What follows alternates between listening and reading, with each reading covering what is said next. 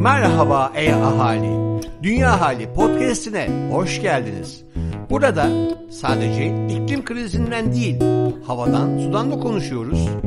Yuvamız, dünyamızdan bahsediyoruz. O zaman e hadi başlıyoruz.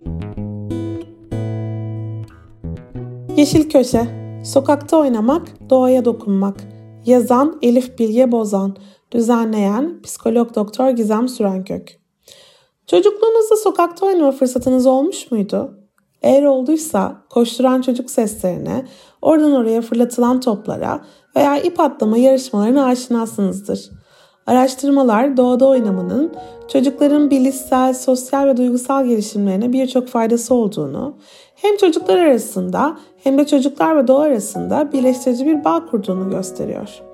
Her ne kadar çok yakın zamana kadar evin dışında, doğada oynamak çok yaygın olsa da şehirleşmenin getirdiği değişimlerle günümüz çocukları çok daha farklı oyun deneyimleri yaşıyor. Teknolojik aletler birçok oyunu avcumuzun içine kadar getiriyor. Hobilerimize ulaşmamız kolaylaşıyor olsa da bu iletişim doğa ile aramızda bir bariyer oluşturabiliyor. Çocukların oyun kavramıyla eşleştirdikleri dünyanın evlerin önündeki sokak, mahalledeki park veya bahçeleri olmaması doğayı nasıl tanıdıklarını ve ona olan yaklaşımlarını şekillendiriyor. Peki toprakla, ağaçlarla ve sokak oyunlarıyla pek ilişkisi kalmamış çocukların doğayla ilişkisi nasıl?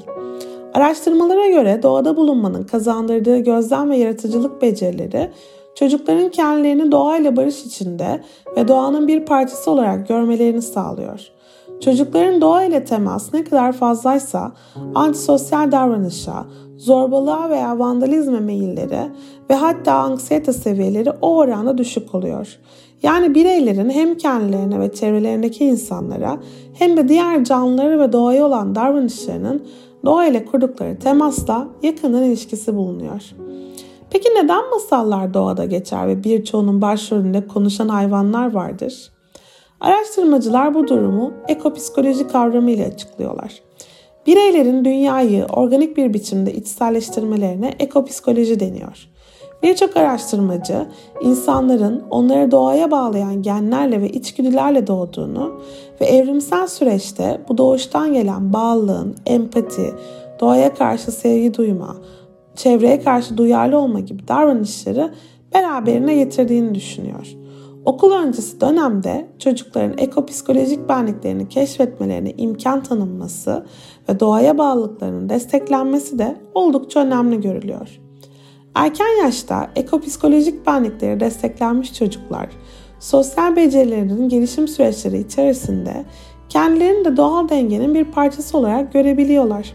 Bu sağlanmadığında ise doğa sevilen, korunan ve parçası olunan bir bütün yerine kontrol edilen ve karşısında üstün olunan bir yapı olarak algılanıyor.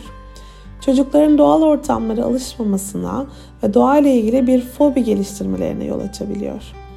Bu bireyler doğayı yeterince benimsemedikleri için doğaya karşı herhangi bir sorumluluk hissetmiyorlar.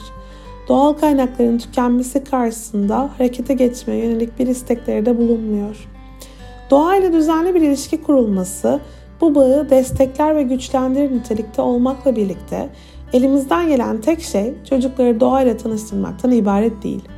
Çocukların bu konudaki gelişim süreçlerinde bir diğer önemli adım ise rol model alabilecekleri ebeveyn, öğretmen gibi yetişkinlerin varlığı.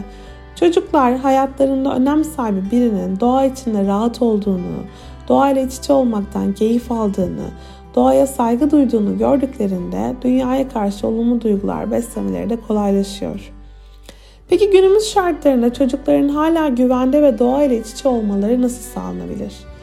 Oyun çocukları doğayla birleştirmek için hala mükemmel bir araç. Ancak çevremize baktığımızda gördüğümüz oyun parkları genellikle beton üzerine inşa edilmiş tek düze, sıkıcı yapılardan oluşuyor. Bu tek düzeliğin sebeplerinden biri de oyun parklarının tasarımının pek de çocukların oyun ihtiyacına göre dizayn edilmemiş olması. Gelişim psikolojisi alanında bir araştırmacı olan Roger Hart, bu durumun oyunun öneminin yeterince bilinmediğinden kaynaklandığını savunuyor. Peki doğayla daha entegre edilmiş ve çocukların gelişimsel ihtiyaçlarına göre hazırlanmış bir oyun parkı dizaynı neleri içerir? Tabii ki su içeren alanları, kum veya çamuru, fazlasıyla yeşil alanı, hayvanları ve bir sürü rengi. Oyuncaklar ise çocukların kendi hayal güçleriyle şekillendirebilecekleri ve farklı şeyler inşa edebilecekleri nesnelerden oluşabilir.